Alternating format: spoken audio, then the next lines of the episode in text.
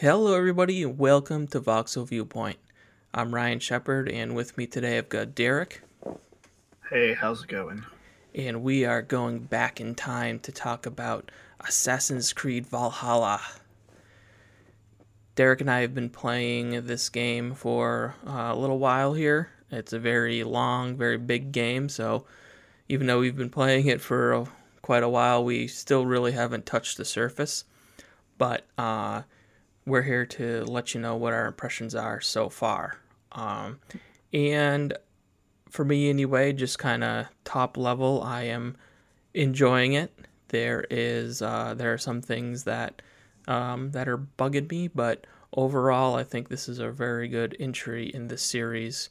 One that I've uh, a series that I've you know it's had its ups and downs, but pretty much I've been following it since its inception. So, uh, Derek, what's your top level before we get into the meat of it? Um, I've been enjoying it so far. I think it's a nice comeback to the series for me because I had skipped Odyssey. I Mhm. did play Origins and really enjoyed that. Mhm. Um, so this is kind of a lot of the stuff I liked from that, just not as over the top as it was. Mm-hmm. Yeah, so I'm I'm kind of in the same boat, if you will, with these three games here. These this new trilogy starting with Origins. I really liked Origins, and uh, played um, played Odyssey, but did not really enjoy it. I restarted that game a couple of times trying to get into it, and each time it just uh, kind of pushed me away before I got too far into it. So this is kind of like their um, third entry in this style of Assassin's Creed game. It's kind of almost like a from a from a gameplay perspective and a like structure of the open world perspective, a bit of a reboot that started with Origins. Uh, it's very heavily influenced by the Witcher 3's style of open world and um, like the way side quests work and uh, even like in, in the combat and kind of light loot elements trickled in there. Um, so it takes place during the Viking era of Dark Ages England. So you are a you play as Eivor, who can be a um, male or female. You get to choose that at the beginning, or you get to choose, or you get you get to let the game choose um, who you which gender you play as um, dynamically throughout the game. And I haven't actually gotten to a point where it's changed yet. I've been uh, the female Eivor the whole, the whole time. Um, I don't know if you've encountered any switch. Have you, Derek? Um, I was gonna go back and switch to that, but it actually carried my save over pretty nicely from Oh, the PlayStation okay. 4, so I just kind of stuck with the female version that I had started with to showcase. Okay. Um, yeah, so I it, it starts you off anyway as the female Eivor, and um, I it hasn't switched for me yet, so I don't know if it's going to be at plot points or um, at certain activities, or I'm not really sure what the uh, what the deal is on that, but um, I guess we'll see.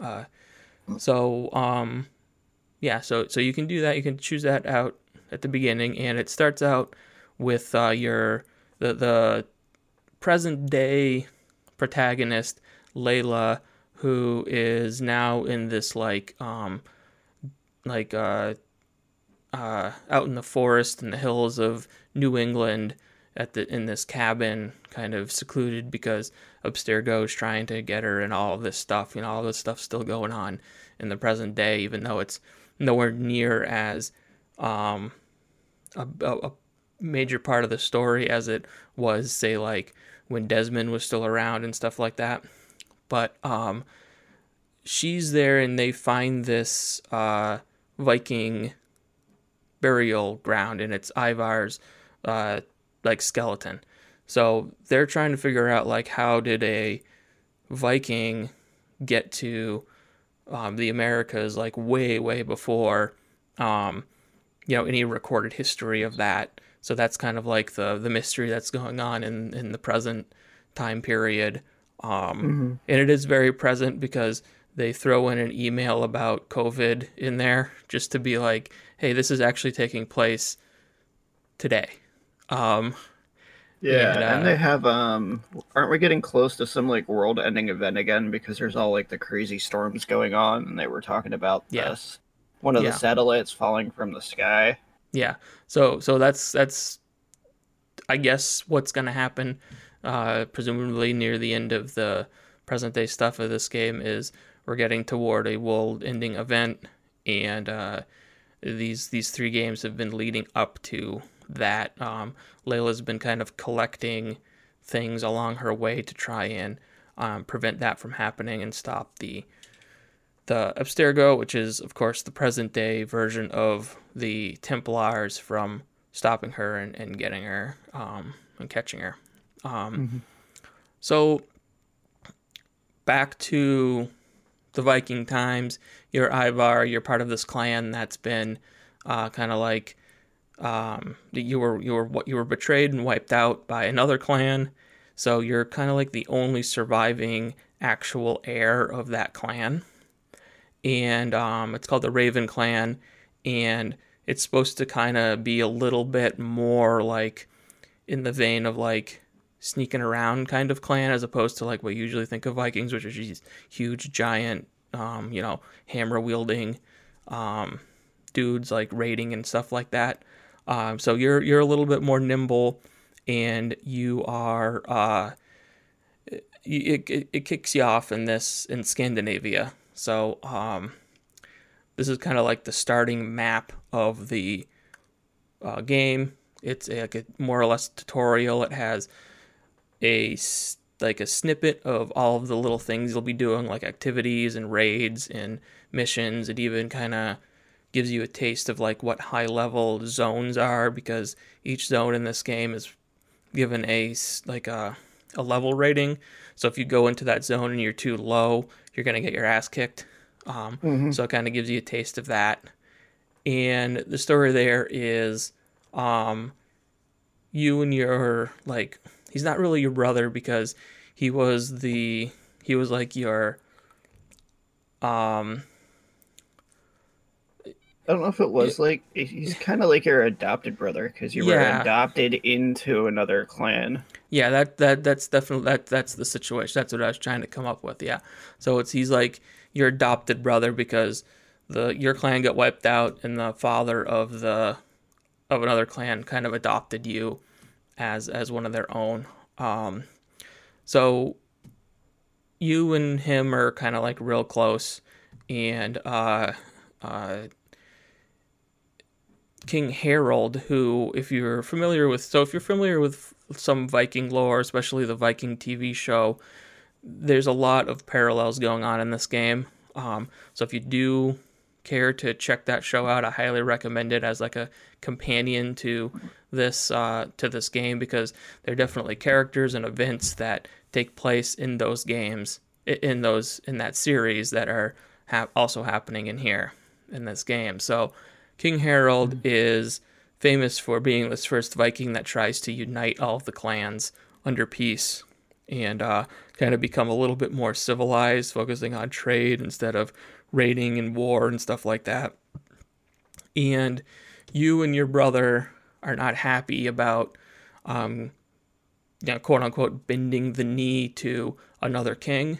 So you decide we're going to head to England instead of sticking with our clan over here in Norway, and uh, we're gonna kind of start our own thing over there. Um, mm-hmm. And like, this is like, say, probably about 20 years ish before, um, after the Vikings first kind of discovered England was over there. Uh, you know, for a while they didn't, they hadn't, they didn't sail that far, but it's really not that far from Norway to England. So they eventually did find it. So they have a presence in England already. This is Dark Ages England. Um, so it's all just broken up into a bunch of little um, little shires, little hamlets with their own king that wants to say, "Hey, I'm the king of England," and um, you're just kind of thrust into that and trying to take advantage of the kind of chaos that's going on in England currently. Um, and like I said, this is mm-hmm. before Vikings had already started making a settlement over there. So when you get there, everybody already knows what Vi- who Vikings are. Um, there are already Vikings there, and you there are already Viking settlements there. Um, so it's not like you're starting. It's not like you're discovering this new world for the very first time or anything like that. Mm-hmm. Which I think like that little aspect they added into it as having them already like somewhat established over there from the earlier ones they've mentioned come out have really set up the area pretty good. Mm-hmm. Um, to where you're, you know, it's just like you're not coming in as this completely lost tribe into a new area. You know, you're coming in, and there's been other ones there that have failed, and now it's time to see who you can rely on or who you can help and whatnot. Mm-hmm. Yeah. Um, and another wrinkle in this story. This is just to set up the story. And by the way, this is probably the first like 10 hours of the game. So, um, this is this is a very big game um, with a, with not only just a lot of lot to explore, but also a lot of um, story to tell. Um, mm-hmm.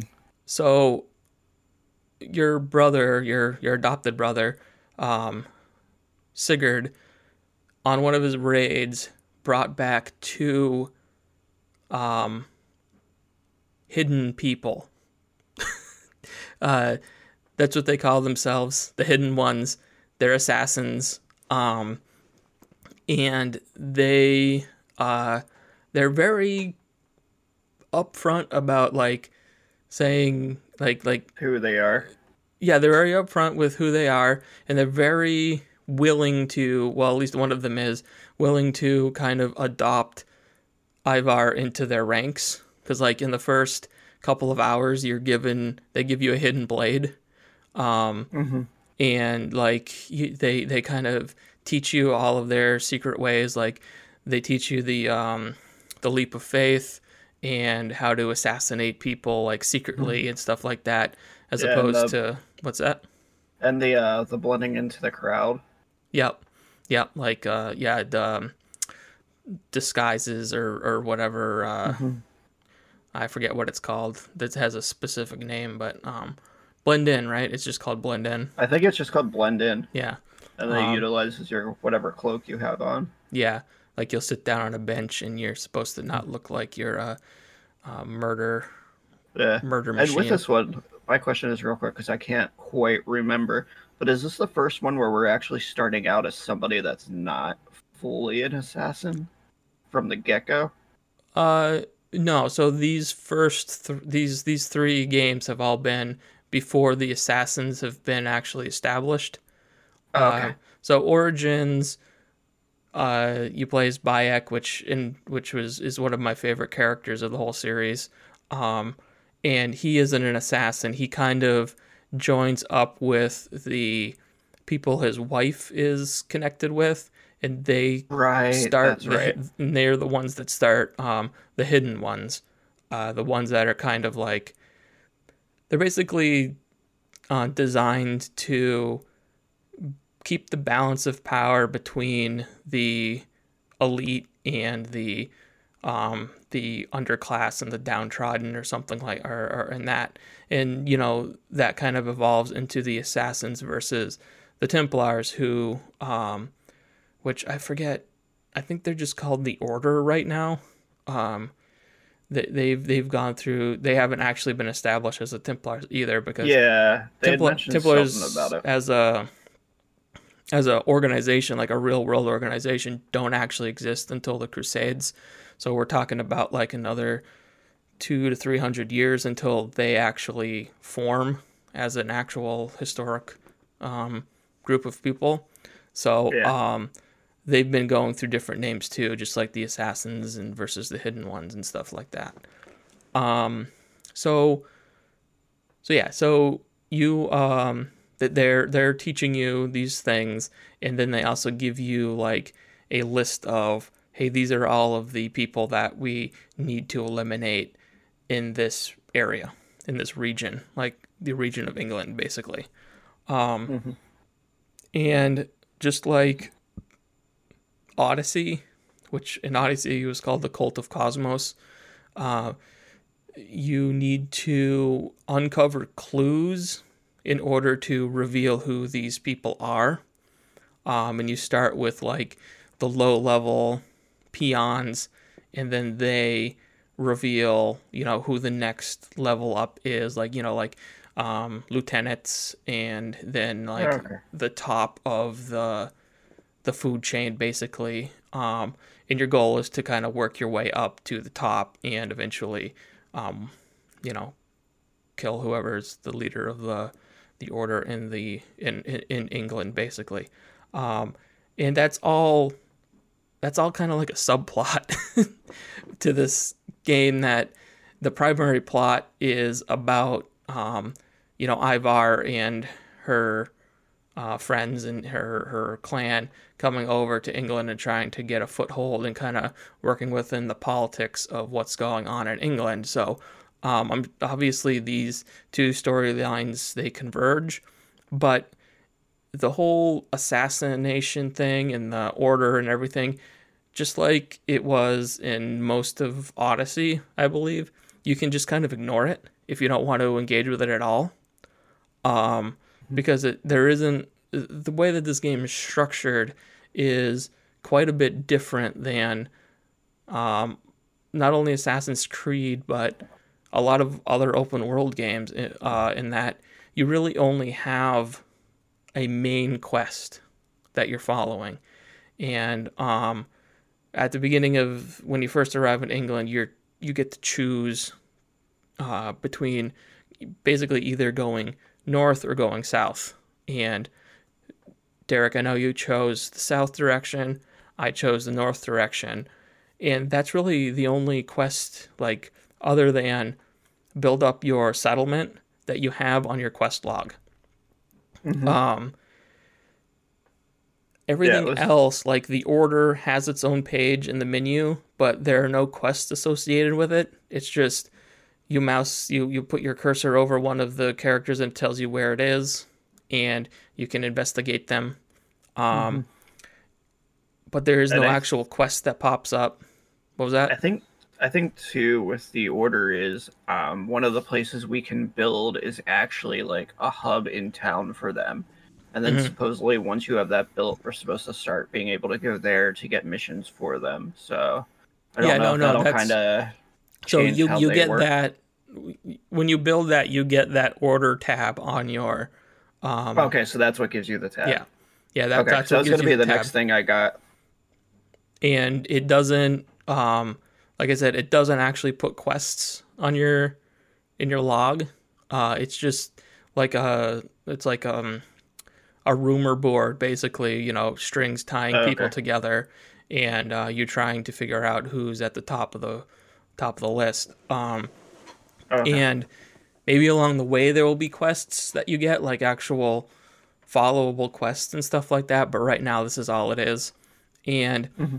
even side quests are handled differently in this game, whereas they're not tracked. They're not tracked on your log.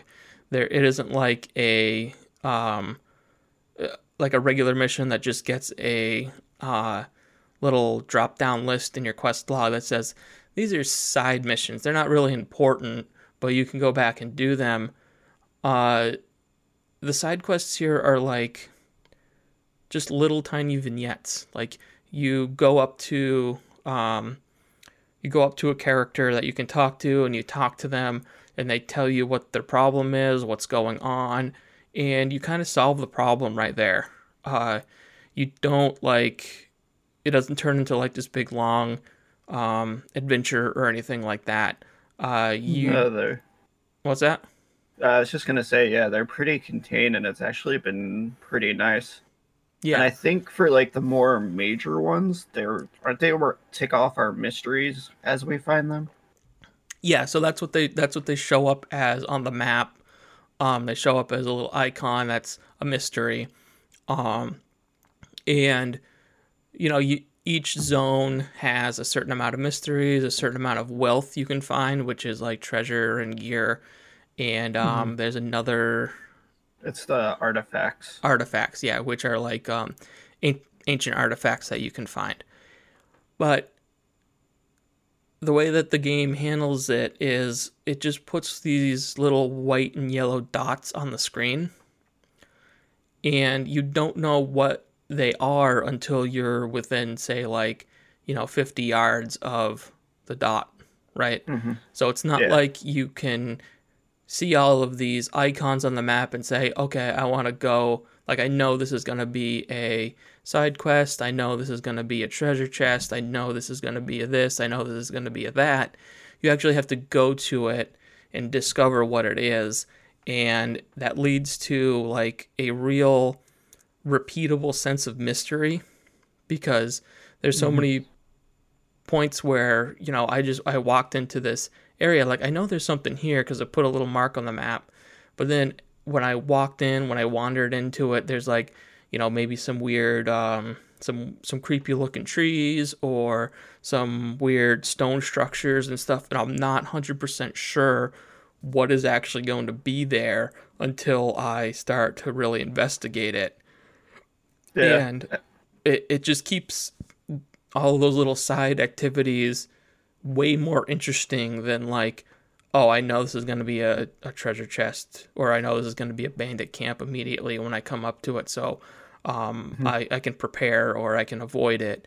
It just gives it a little bit a sense of tension and a sense of like real exploration that um, I think a lot of these open world games that just throw a bunch of random icons on your map um, kind of miss out on. Yeah, no, it's definitely been really nice, and they've set it up pretty well. And even if like we'll just take like the uh, the wealth ones for example, like you may have this like really big predominant dot that it shows for like that area. You know, hey, you know, fight through here, do whatever you have to do, and you're going to get a nice treasure chest. Mm-hmm. But then when doing that, there might be like a yellow named enemy, or I don't know if we're going to call them named enemies, but like the yellow enemies that have yeah, like a uh, predominant name. Yeah, the the game refers to them as elites. Okay. So the elite enemies. So when you kill one of them, they're going to have wealth on it. But if you're killing a bunch of people and then trying to get to that bigger one, you might miss that because like I zoomed out. I was like, all right, I'm in this area. I left and I was just looking around on the map, and I was like, "What's this really smaller, like pinpointed dot?" Mm-hmm. I zoomed in, and that's what it was. It was I went all the way back, had to clear out some more enemies because they came back because I didn't completely grab everything from that area, mm-hmm. and it was like two little, two smaller ones that I missed there. Yeah. So yeah, really, so, yeah, really wants you to explore.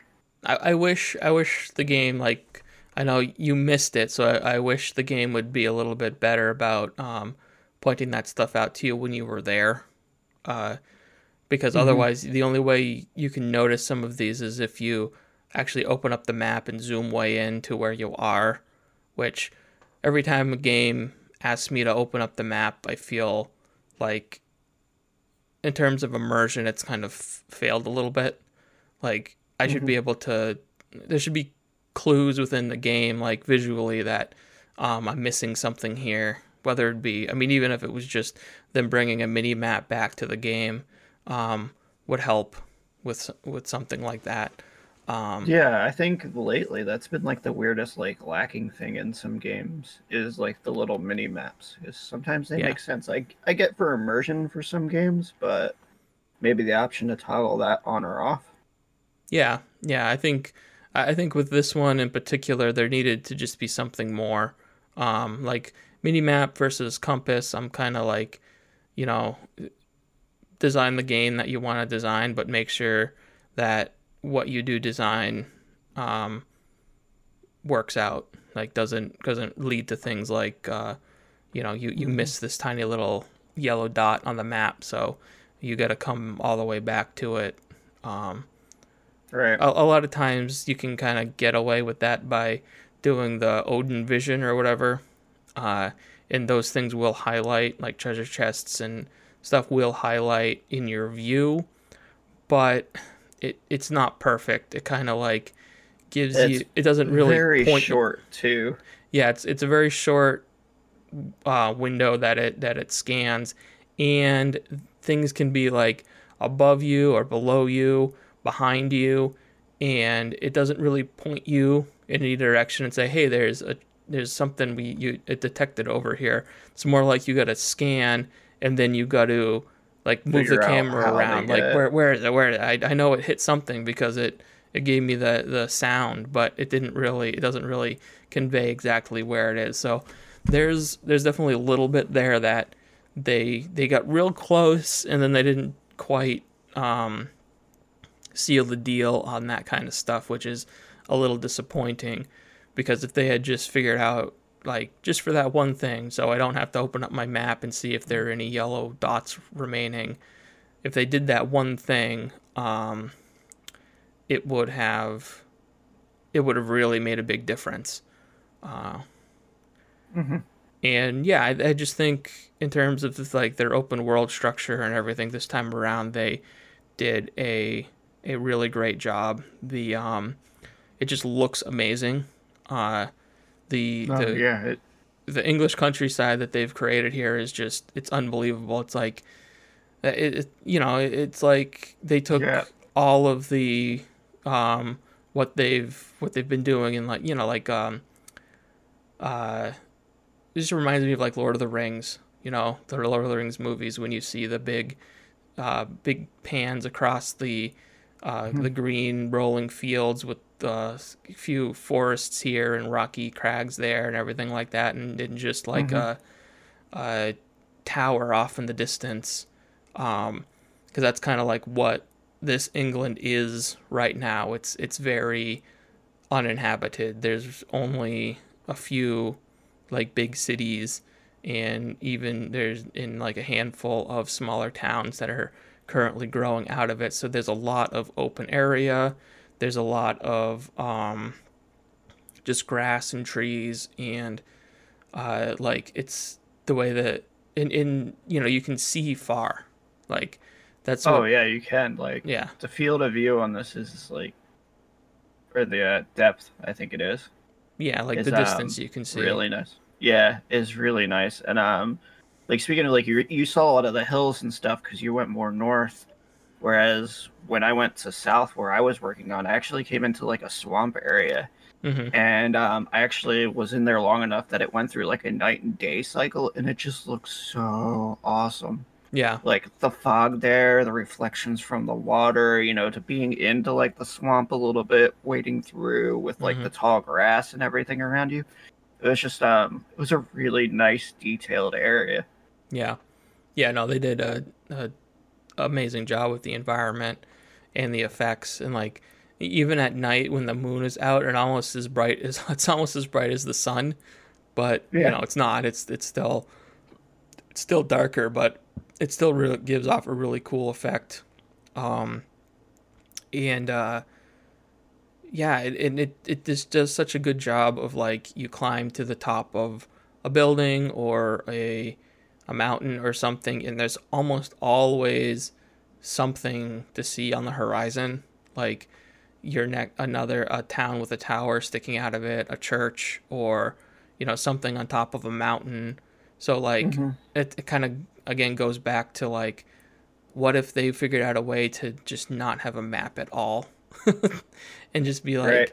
go based on what you see in the distance and uh and see what you discover along the way. That would be like uh, that. That would be for me like a, a system that works like that. Probably like the the ultimate exploration for an open world game. Um, mm-hmm. And and they, they they I'm happy to see that they uh, uh, are getting there, but they're still like one or two steps away from from achieving that. Um, and uh, yeah, and and yeah, just to just to kind of wrap up the world aspect of it, like the open world, because we'll get into combat and um, I want to revisit the story a little bit, but um, you know, the variety of the stuff that you do out there is kind of um, interesting too. There's I've come across some puzzles. I've come across some uh, like you got to make offerings to a shrine, um, and then there are those those fly agaric thing mushrooms that you eat. Oh Um, yeah. Oh, that was so much fun.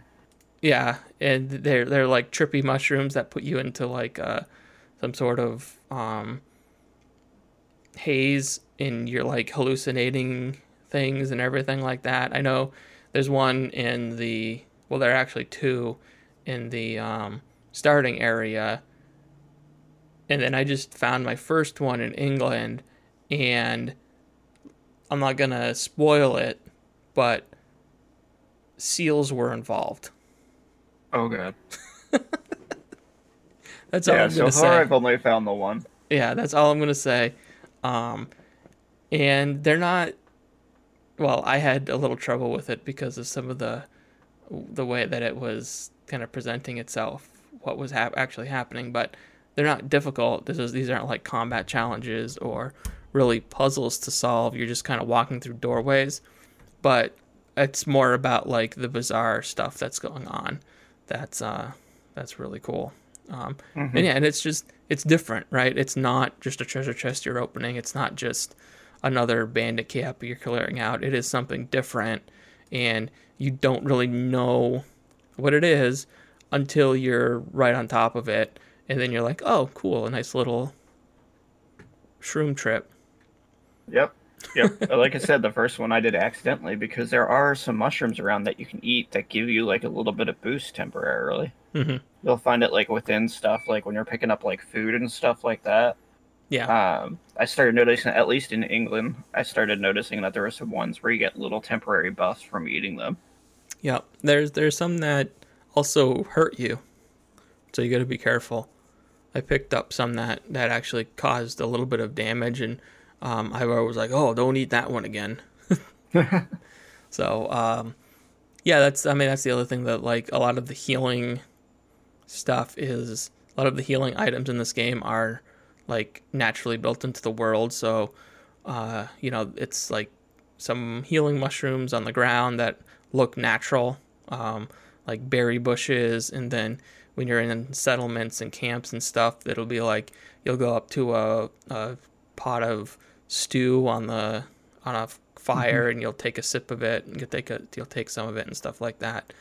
Um, yeah, and and everything's very I feel is very well placed. As where like some games they'll have this kind of aspect, but there's either way too much of it or it's so sparse where it's super tedious. Yeah. I think with this it's always been like the right amount. Like whenever I got to that point where I needed it, I've been able to find it, but it's not like it's been like everywhere you turn. Yeah, yeah. It it it feels natural within the environment, and um, as for one thing, and yeah, it's always been like very rarely, unless I'm in combat and I'm getting my butt kicked, have I been like, oh man, I I need healing stuff. I don't have enough of it.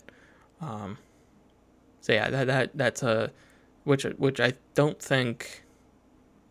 I don't remember how Odyssey dealt with healing or or Origins for that matter. I think um, Origins was kind of the same way. Was it? If I remember, because I remember being able to press to get some health back. You remember being able to what? Like how you do it in this one, how you can press the button and it'll use some of that resource.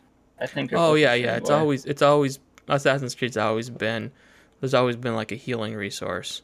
Uh, a little bit regenerates over time, Actually, maybe the old ones used to do full regeneration.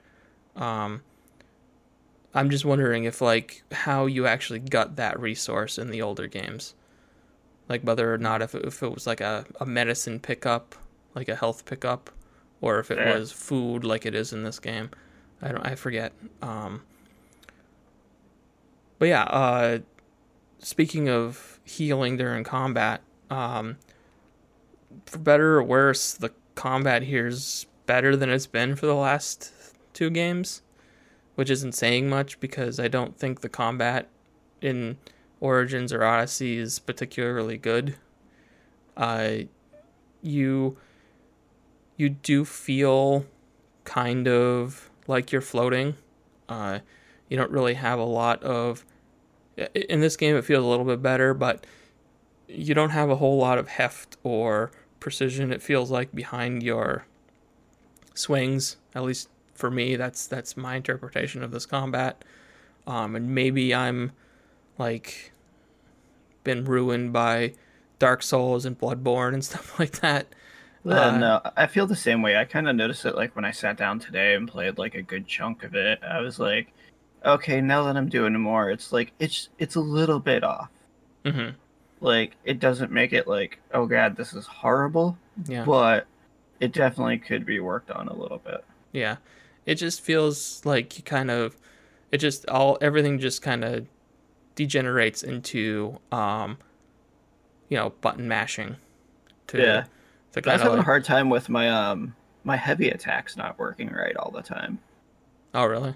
Like they just it just didn't feel responsive when it was time for the heavy attack, but yeah. the light attacks, you know, I could do them all day. I could kind of get them to go where I wanted to. Yeah. Yeah, so the the combat system is a little bit different in this game in that you have uh you have your heavy and light, which has been in the previous games, but your heavy attack actually uses your heavy attack and dodging actually use stamina. So stamina is something that hasn't been in the previous two. Uh, and you actually regain stamina by using light attacks, which is a maybe that's where I'm a weird up. system. Yeah, if you keep if you I didn't keep, realize heavy use stamina. Yeah, if you keep um hitting on hitting that uh heavy attack, you'll run out of stamina and you'll be like, um, and you'll have to you'll have to regenerate it.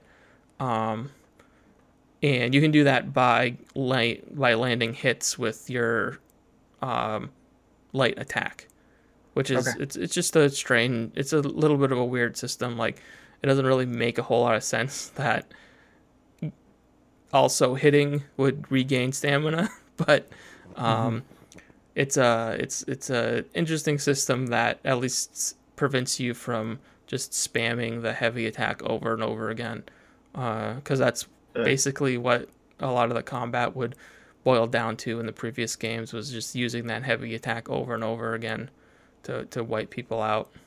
Um, yeah. Yeah, and and that's the only spot there is stamina once you're out of combat, you can just run forever. There isn't like a stamina gauge there or anything like that. It's only when you're in combat that you have to worry about uh, mm-hmm. managing that stamina. Um, and then, was there abilities in the last one like we have now? Yeah, yeah, there were abilities in the last two, uh, and okay. I'm very mixed on on the abilities. I think they've done a better job in this game than the previous two. Uh, the previous two, I just a lot of the times I just totally forgot about them. Uh, yeah, I haven't used them much because it, it takes a lot to get that one bar that you have filled. Yeah, yeah, um, that, that's one problem is that yeah you you have like a, a separate gauge that you need to fill in order to use them, and the other thing is is that um, with the exception of a few of them, they're very circumstantial, and yeah. uh, they um, yeah, I just forget about it because it's like you have to hold the trigger and then remember what button you have each one mapped to. And it's just it's a little bit too much in the heat of combat. Um, I think they're pretty good as like a finishing move or uh, like an opener, like that that multi axe throw one. See, I don't. That's the one I don't like.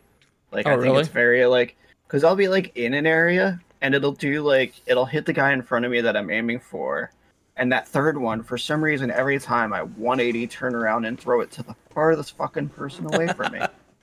like, yeah. I ain't even gonna go help them yet, bro. They're fine. Yeah. but the multi shot for the arrow, I use that. That's what I usually save it for. And then the other one I got was the charge, where you like charge somebody and knock them to the ground. That mm-hmm. was fun for the first yeah. time, but I don't think I'd always use it. Yeah, that that that charge one especially. It's like this big elaborate cutscene that pans out and stuff like that. Um, it's just a little bit too much in the middle of a fight. That's why I think yeah. they're maybe meant for more like openers and closers. Um, yeah. So but... I, I do like the the axe one. Um, I haven't used the um that multi shot one enough to know whether or not I like it. Um, and the other one I like is I unlocked a harpoon that is kind of like um, Scorpion from Mortal Kombat. you throw a harpoon at a guy and then you can either throw him in one direction or you can pull him toward you. Uh, which is pretty cool, especially for like I said, like a finisher. So like you got a guy down to almost like an, an elite down to almost nothing, and then he's mm-hmm. kind of far away, or he's like a spearman or something like that. So you throw this harpoon at him and you pull him close, and then you it goes into like a finisher move where you like stab him through his head or something like that. Oh yeah, yeah. I love that one with the when you grab the spear from him. Yeah, you're just like. Yeah. And the, and the the stomp. I love the stomp. The stomp. Yeah. that's that's my favorite thing. It's just yeah, like I'll just... get like three or four of them in a row, and I'm just like stomp, stomp, stomp, stomp. You can do that to the um, guards and stuff you find sleeping too. Oh shit! Really? Yeah, you can you can either assassinate them or you can stomp them. oh, that's great! I'm gonna yeah. have to keep a lookout for that when I see some sleeping ones, just because yeah. that's that's been so satisfying. Or, I think it's the same one where you beat the shit out of them with the shield. Yeah, well, yeah. There's like a finisher. So when they're stunned on the ground, which is when they you um get their stamina bar down. They have like two bars. They have the health bar, and then they have a stamina bar at the top.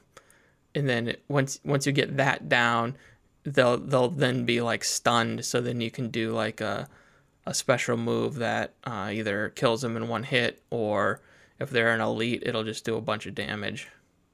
Mm-hmm. Um, so yeah, I mean, like that's new from in this game, like that system. Um, not the not the abilities. The abilities aren't new, but the like stunning them and doing like a special finishing move that's new. So there is there's definitely more to this combat than there has been in the previous games, but there's still like a kind of floatiness to it that um, doesn't feel as good as it could. Uh, yeah. No, like I totally said, agree like, on that. Probably more related to like I'm expecting more from third person action combat because of like Dark Souls and stuff like that, but also um it's just it's it's it's lacking a little bit. Yeah, um, just cuz you you don't feel as heavy as yeah. the character should feel, so it's kind of like it's just a little bit of like jarring feeling. Yeah. Uh the raiding is fun though. Like you can take your oh, boat up yes. and down the river and just raid these little um, hamlet hamlets along the river, like abbeys and and trading villages and stuff like that, and just kind of blow your horn and yell and scream, and all your dudes jump out of the boat and start slaughtering everybody. Yep, it's uh, a good time. Yeah, that's a good time. I just did one, and the I don't know if this will be exactly when the video is, but I recorded it, so I'm definitely putting it in the in this episode. Um, I just did a a pretty big one where there were these like grain silos that I was blowing up as I was like well, going. That's funny because I just burnt down an entire village. Oh really? Yeah. Yeah. Uh, so this this was like uh, they were like uh, these these you know there are these flaming pots everywhere that you can shoot and they blow up, but all of these grain silos they all had them next to them and they all had archers on them. So if you took out those, they would just blow up and then they'd be on fire, and then everything else was on fire, and it was just crazy. Sounds uh, like a good time. Yeah, it, it, was. It was a. It was a pretty good time. And to think, uh, right before doing all this, I was saving cats. I went from saving these cats on this weird ass little side mystery to like, hey, we're gonna burn down this entire village because fuck these people. Yeah. Well, you know, that's the kind of chaos cats like. um, I haven't found any cats yet. Yeah, this one was um, the guy was having a rat problem, and it turned out there was this like crazy old lady who thought she was like the master of the cat. So if your charisma is high enough, I think you need two charisma. Mm-hmm. Um, you can make her believe she's some sort of queen, and then she'll give you the key to unlock where she's got all the cats kept. Yeah. And then they'll come all like bursting out of there, and they'll go take care of the rat problem. It was a good time. Yeah. They'll let you pick up one too. Those those are the those are the kinds of quests though that we're talking about here. That yeah, that's it. That that was probably like a ten minute, not even right. Yeah, no, it was like five minutes. Yeah, and and then um, we had um, that one with the person with dementia, and he was like running yeah. around this little island like it was set up like his kingdom, and yeah, giving you the tour. Was a fake king. Yeah, yeah, it was. Uh, but then so they'll have these silly ones. Like I just ran into this. I was telling you in the chat, he has 100% an American accent. So he comes up and he starts talking. Everyone else has either the Norse accent or the English accent. So this mm-hmm. guy is immediately like, I'm like, what is this? Is this just like a really bad voice actor? Like, what is going on here? And the guy's name is Otto Sluggerson. And such a good name. and he's he's he has the American accent and he's totally supposed to be like, I invented baseball. Because he has this club and he's hitting rocks into like um it's, it's basically set up like a the positions of the the dummy figures are set up like the bases at, at baseball so he's hitting rocks towards them and all the kids are like cheering and and like oh he's so awesome and everything like that and it's just it was just the most ridiculous thing that I just randomly came across. Um, and like all voice acted, all cut scenes and everything like that. So like they know what they're doing. Um, and then there was, you know, just to contrast it, there was one I came across where this little girl was crying near a tree, and you know, you go up to her and you're like, "What's what's going on?" And she's like, "Well, my dad said he'd be home before the last leaf fell off this tree." and there's one leaf like hanging there. And so you find out that like dad left the little girl alone for the summer.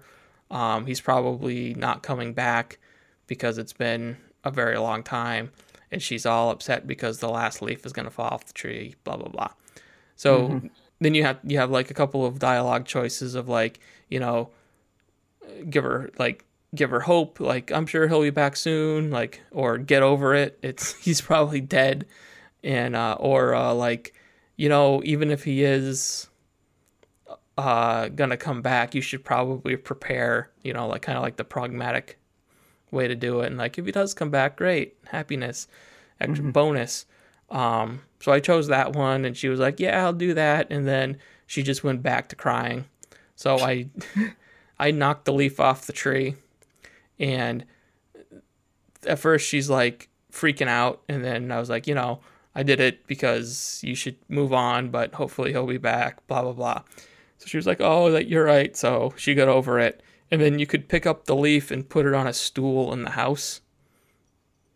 Like you could actually pick it up and then carry it in and put it on a stool in the house. So she like has it as a remembrance thing. And it's just like tiny little details like that. That's kind of mm-hmm. kind of crazy. Um, yeah, and like you said too, with like what they have voice acted and stuff, and like you know, usually side quests like this and some of the other ones we've come across don't normally get shown this kind of love. Yeah, and um, everything's been thought out, and even with like the dialogue choices, like usually we've got like three choices, but they're all usually like pretty good. Like depending how you're playing your character or how you want to react to it, one of the three usually kind of suits that mood pretty good. Yeah. Yeah, there's usually like a either a peaceful, uh, an aggressive, or a neutral one, or like a, a, a gruff one or a more eloquent one, depending on how you want to play your character and stuff like that. Um, mm-hmm. it, uh, it's yet to see where like where any of those like mood choices go, like like tone choices and stuff like that, if they have any effect later on. But um, I guess we'll see.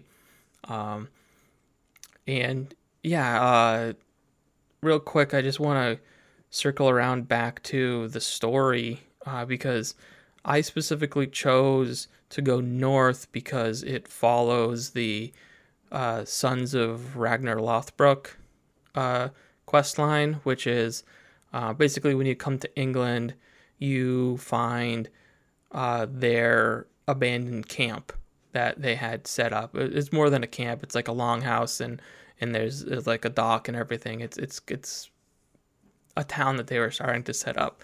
but it's abandoned. So mm-hmm. you adopt it for yourself and you start building it out. Um, this is kind of the the meta side of raiding, where you when you do these special raiding missions, you get supplies that you can then bring back to your camp and start building it out. Like the first thing you need to do is build a blacksmith that can help upgrade your armor. You can build a trading post. You can build um, the bureau for the assassins, etc., etc. Um, so that's kind of like a meta game you're playing um, throughout the entire game, um, kind of building out your home base. But um, as I mentioned, this was where the sons of Ragnar Lothbrok, which it was is credited anyway with being the first Viking to sail across and dis, quote unquote discover England for the Vikings. Um, and the uh, the um, Vikings TV show is all about him.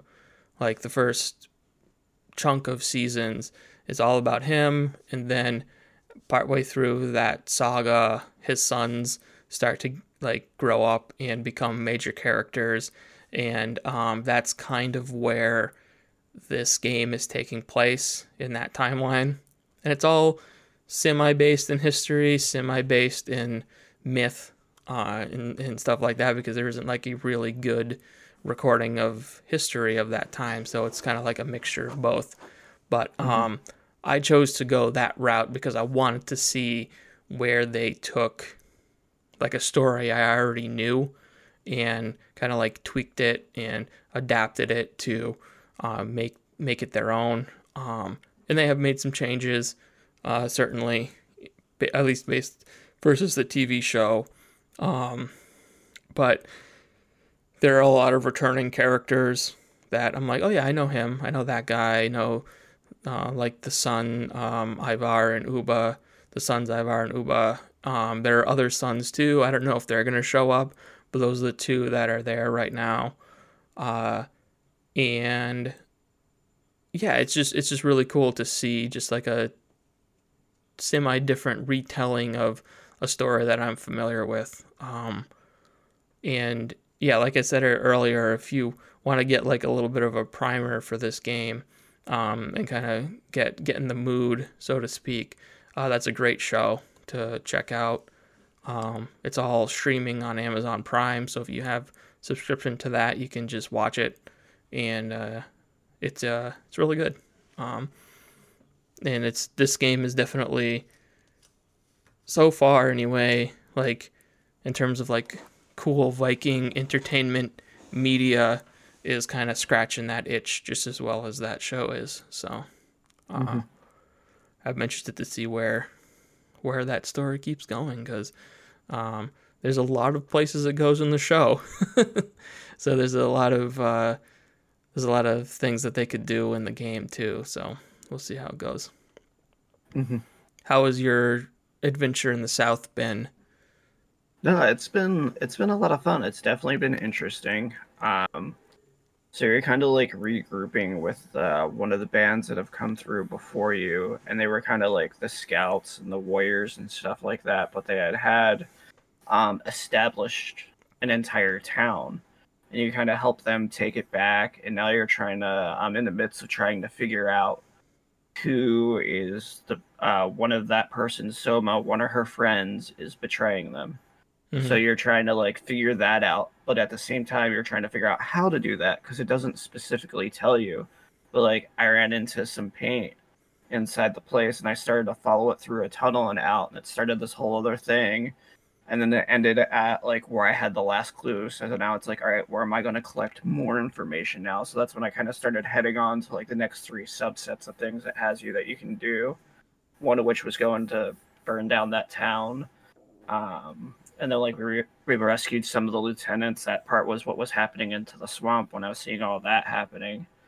Mm-hmm. And um, yeah, so right now I'm just kind of heading through to the next person to help them out. It's kind of like getting to know these three lieutenants now, so that you can try to make some of your inside decisions on how to um, uh, what's the word I'm looking for? Like align Best yourself inform, with them. Yeah, it's kind of how to like best tell some or give like your best insight on who you think is the betrayer. So you kind of like at least what it oh, seems right, is okay. you're going to do a little something with each person while trying to collect that information. Mm-hmm. But then I don't know if the clues that I found in the town are going to tie into my interactions because I kind of think I know who it is already. Mm-hmm. So I think I'm getting ready to come up to that person. So we'll see what happens. Cool.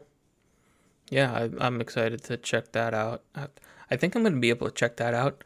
I don't. Really... Yeah, I think you can do both because yeah. the quest line that you're doing it shows like it's on my log. Yeah, it's still up there for you. Okay. Yeah. Okay. Uh, yeah. So um, I'll be excited to check that out.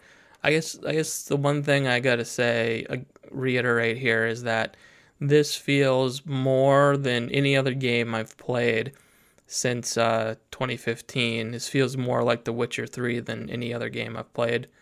Uh, I feel mm-hmm. like in terms of obviously the setting and the Norse uh, mythology and um, the way that the story is unfolding. Like, it's very much kind of entrenching you in, um, like, the opening part of The Witcher 3, um, which is massive chunk of the game, but you're you're kind of dealing with this same um, situation where you have these two um, kind of like rival kings, and there there you don't really have two rival kings here, but the whole way England is is working right now is all of these kings are kind of at each other's throats.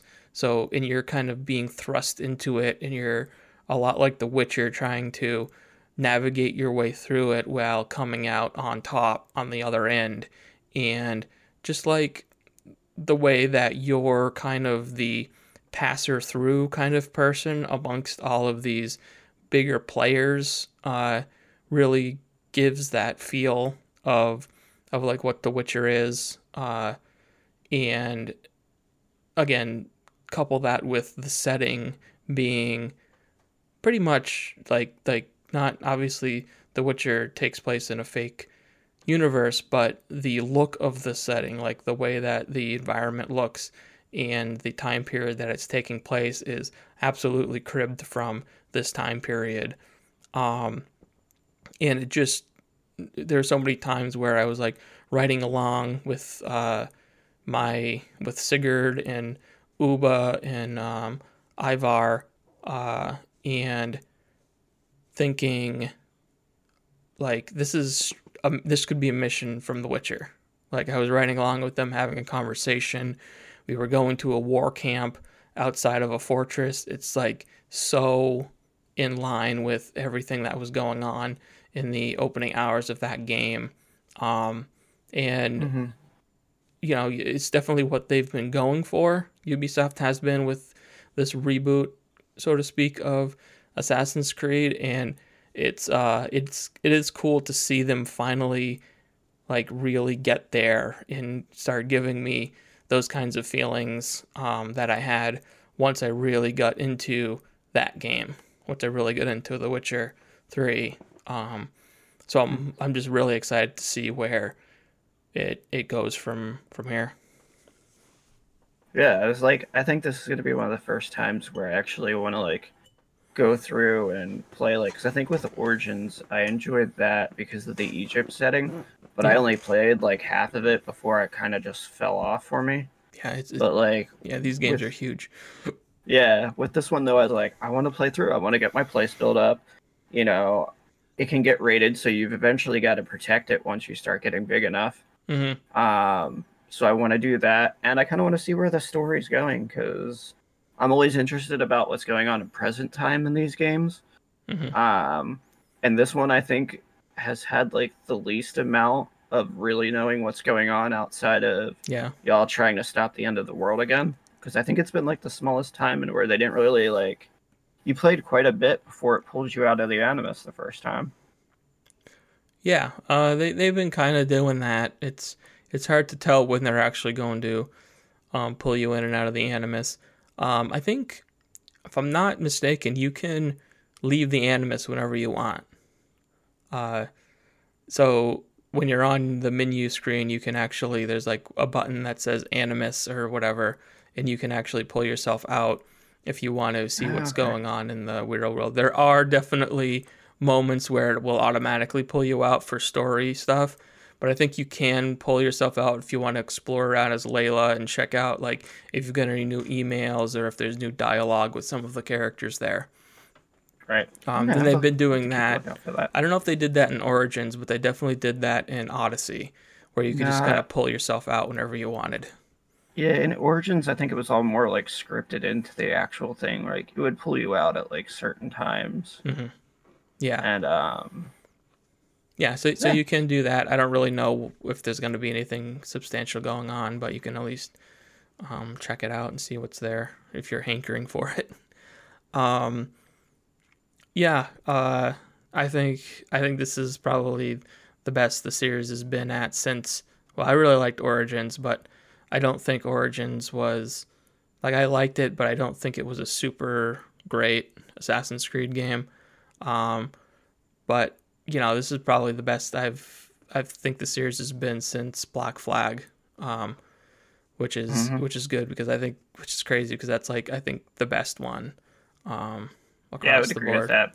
Black Flag was probably the last one that I've completely like completed from beginning to end. Yeah, yeah. It's it's funny that was that came out at the beginning of last generation too.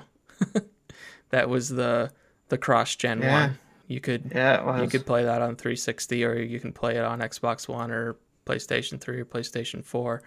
Um, and now we've got the this one also being able to do that across generations. Um, I know you had you were having, I, as far as I can tell, you're having pretty good experience on PlayStation Five. Yeah, yeah. Like I said, I had that one little like hiccup where I did some screen tearing, but ever since the last update they put out, mm-hmm. and it was only when I was hopping on the longboat and taking command of it, where the game kind of pans you into your view of how you're going to steer the boat, yeah. which is absolute garbage. I think that's probably the worst part of the game right now is steering the damn boat. Yeah. Um, when it did that weird little pan animation, it would tear a little bit across the screen, mm-hmm. and that was happening in um, performance mode. Since the patch came out, and I heard they stabilized everything, I switched over to quality because this game is absolutely gorgeous. Mm-hmm. And um, I haven't had any issues like that. I've been in and out of the boat a lot in a lot of different areas. It stayed smooth. I haven't noticed any drops. That's um, good. So as um, of that last little update they did, everything's been running really good. Like I said, that is on the PlayStation 5. I did start the game on the PlayStation 4 Pro, mm-hmm. and it was working great on there. You know, I played the the entire intro to the game there, um, mm-hmm. To show off because that's when it came out and that's what I had at the time. And then I was able to get the five. So that's when I switched over to there because it actually um, I was gonna restart. That's when we were talking about the whole Bionis being able to choose. Um, but it was actually been the easiest game to carry over my save. I just booted it and then boom, there it was. So I was like, all right, I'm going to keep going then. Mm-hmm. Yeah. Um, so they rolled out, Ubisoft rolled out their cross everything save system. So you, you're technically supposed to be able to bring your saves across any platform, across anything. So like if you wanted to jump over to PC, you'd be able to bring your PlayStation 5 save over, uh, stuff like mm-hmm. that. So, um, I, there's been some issues with that since they've rolled it out, so mileage may vary, and always try to have your own backup of that kind of stuff if you can. But um, it seems like in terms of like crossing over between versions, it's worked pretty well. Yeah, um, especially with the updates they put out to a couple of games to fix it. Because, like I said, prior with um, Borderlands isn't one, but Watch Dogs, I had to go back to the PlayStation 4 version, um, upload that save and then switch to the PlayStation 5 version and then download the save. Mm-hmm.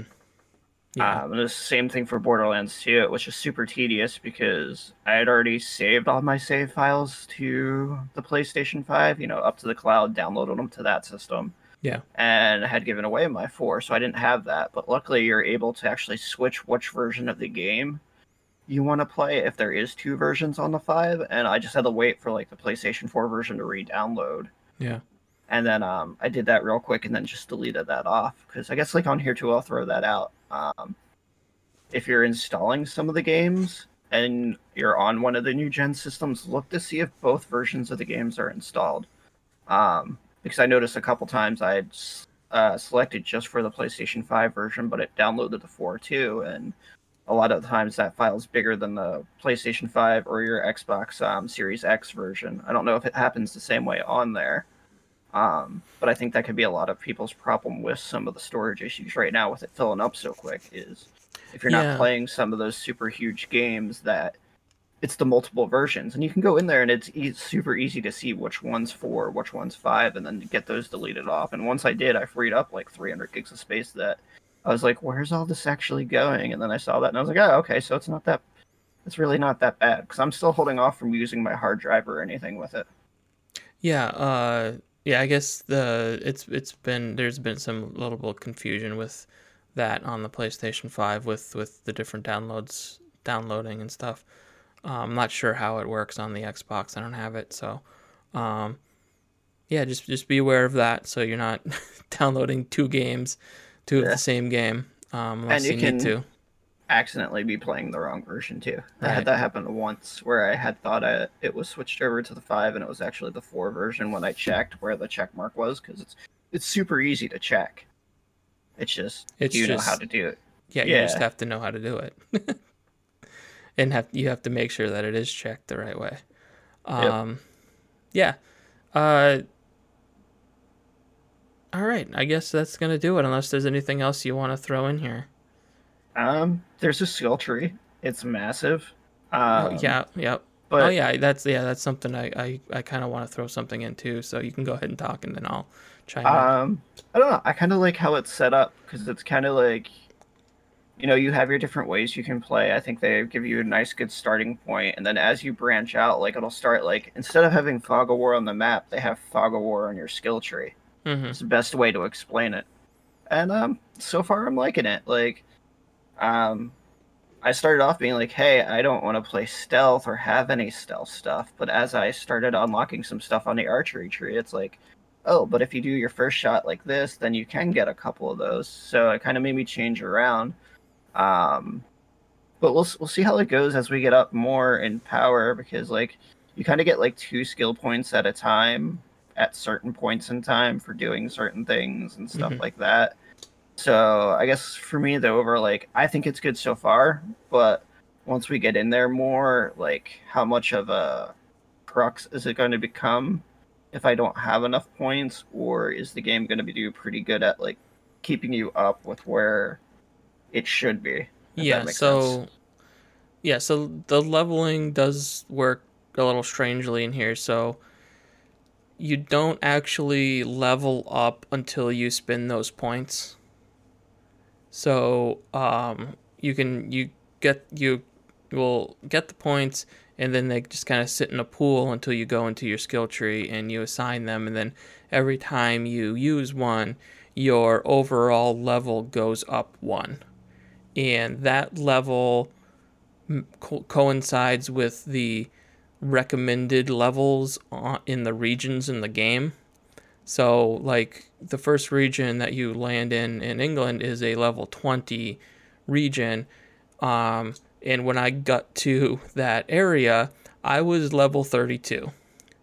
So, uh, I was way over leveled for the area. I was taking guys out in like one or two hits, light hits, and I was like, "This is this is way too easy."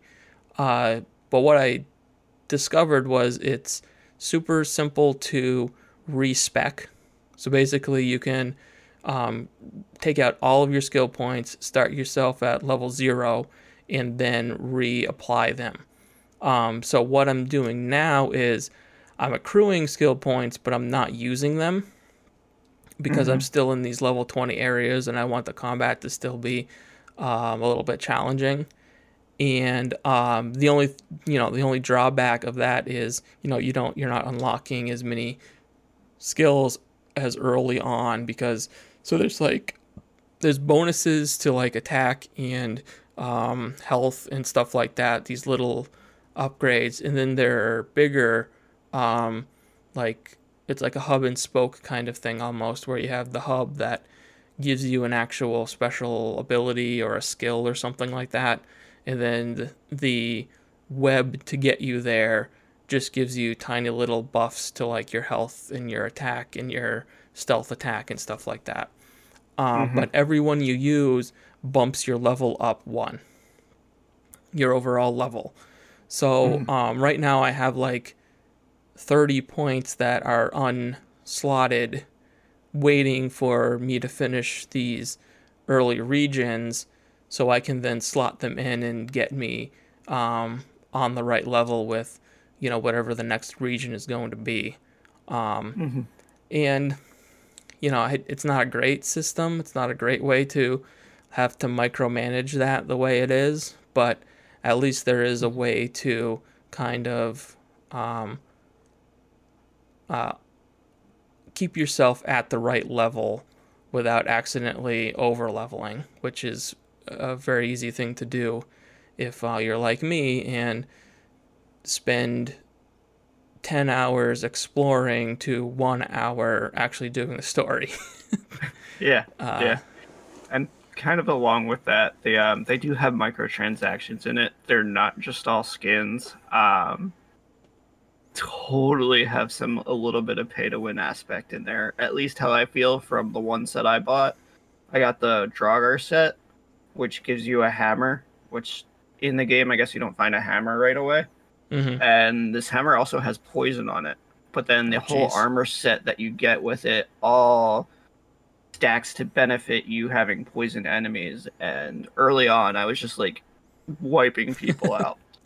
You're just hitting Which, people once and then watching them slowly die. yeah, yeah, yeah. And it was great for how I want to play. But if that's not your thing, yeah, maybe stay away from it. But some of the stuff looks cool. But it's definitely, you know, some OP little little pay to win. Yeah, if you may. Um, are are you riding around on the wolf? I am not. I actually built the stable and completely forgot to go there, so I can oh, switch okay. it because I have the Draugr horse. Okay. Because actually, in all my cutscenes and stuff, my eyes glow green from having that set on too, and I was like, yeah. "Oh, this is awesome." Yeah. Uh, yeah. So, um, I don't oh. know. I think I don't know if you can buy it or uh, if it just comes with the Ultimate Edition, but you can ride around on a dire wolf. Um, it's funny. It's goofy. Um, I think I've been doing it for a while, and the footage that I'm going to use, I'm riding around on it. But I think I'm going to switch back to the horse because it's maybe a Feels little too goofy. Yeah, and also the yeah. he he howls, so and I keep thinking it's wolves attacking me. Oh, so yeah. like if I get off the ho- the horse, yeah, the wolf, and I'm doing something, I'll hear the howls, and I'll be like, "Is it a wolf or is it my? Is it a wolf or is it Wolfie?" Um, right and um, also they don't they use some of the um, same like hoof stomping sounds for the paws oh, for of, yeah, of the paws of this okay. this wolf so it's like it sounds like the the when you're running fast it sounds like it's going right. as opposed to oh. like a padded paw yeah yeah. Uh, speaking of like sounds and stuff, the last the last thing I have to add in about this because this truly blew my mind. But if you have a helmet on that's a full face helmet, mm-hmm. the game gives you a muffled sound like you're talking through that armor. Oh, really? Versus not having a helmet on. I thought it was the coolest fucking detail ever. Because I was yeah. like, wait a minute, why do I sound funny? And I really listened. I was like, oh, it's because I got the helmet on because I have a full face helmet on. Yeah. For does the it, set I'm using. Does it take it off randomly? No, I haven't lost no. mine. Besides being like in like no, no, no. I, I don't. Scene. I don't. Yeah, that's what I mean. I mean like so you can toggle it. You can toggle all of your armor pieces on and off for cutscenes, um, for visual versus, um, actually being there. So like, I technically have this giant dead bear on top of my head mm-hmm. all the mm-hmm. time, but I it's toggled off. And at one point I had toggled it on, and now it's off again, and I don't know why that happened. Yeah, I'm not sure about that because I've noticed like for some cutscenes my helmet will be there, and then some other ones it won't be. But yeah. it's definitely not something that I've actually toggled or touched or messed with myself. Yeah.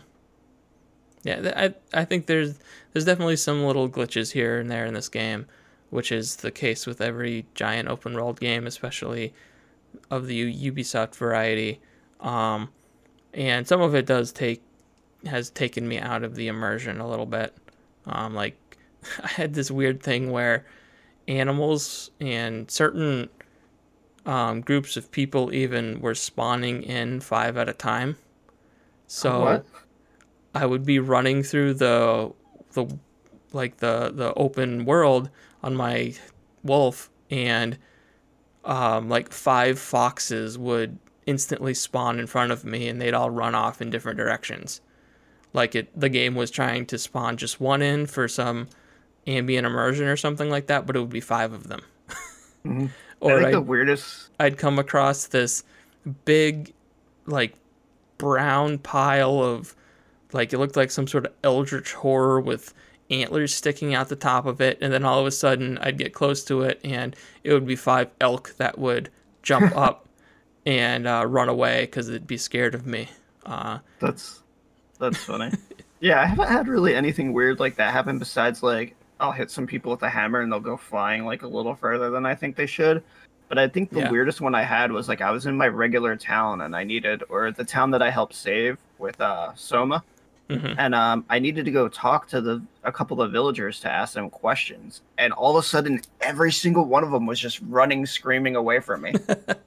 like, and I'm trying to chase this person down, and finally, like, they kind of stumbled and rolled, yeah. and I was able to hit the button, and then they talked to me like nothing was going on.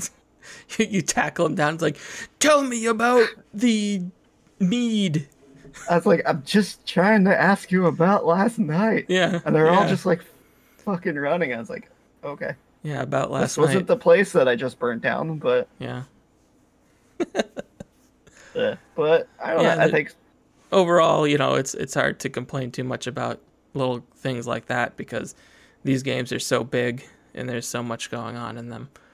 Um, yeah, which is definitely going to be interesting in a couple weeks here with Cyberpunk with yeah, yeah, we'll see How what big? that what that ends up being.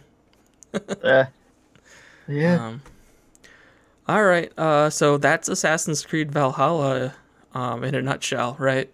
Um, uh, that's on uh, everything except for Switch right now. It's on PC, which is the version I've been playing. Uh, initially, there were some performance issues in especially densely populated towns.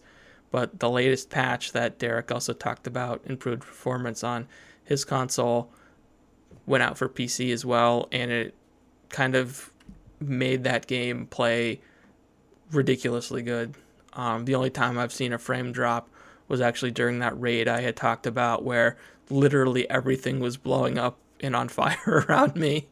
So mm-hmm. it was like, okay, I can see this um, taking a little bit of frame rate hit but everything else has been absolutely perfect, um, which is saying a lot because these games have been a little bit performance heavy on PC for uh, some time now. So they finally put out a, a one that that um, runs really well. Um, so yeah, mm-hmm. I'm, I'm playing it on PC. Uh, it's on PS5, PS4, Xbox One, Xbox Series. Fill in the blank. Um, yep. So, uh, yeah, um, I think this is a pretty good one, and uh, I hope it it keeps me interested all the way through because I'd love to check another one off of the off of my list of this series. Definitely a good one, and even if you don't like Assassin's Creed, like it's a fucking good Viking game. Yeah. Oh yeah. This listen. Assassin's Creed isn't really Assassin's Creed anymore. Um, history simulator. Yeah, it's basically a snapshot of a history setting with um, some very loosely connected um, assassin versus Templar conspiracy theory stuff going through it. It's mostly just enjoying a moment in history with some famous people from that time period in a historical setting. That's what these games are. Um, that's what I come to them for the Assassin's mm-hmm. Creed mm-hmm. stuff is kind of secondary at this point. Um, yep. So yeah, uh, check it out if you've been a little bit off the train for a little while, um, and check it out if you haven't been. If you really like the series, because I think this is one that uh, kind of transcends both demographics. Um, but yeah, thanks, Derek, for chatting with me. Yeah, no problem. Thanks for having me. And we'll see you next time. Later. Thanks for watching. If you enjoyed this video, please consider leaving a like and subscribing to see more. Check out voxelvoice.com for all of our great content, and consider supporting us on Patreon to keep our content ad free and independent.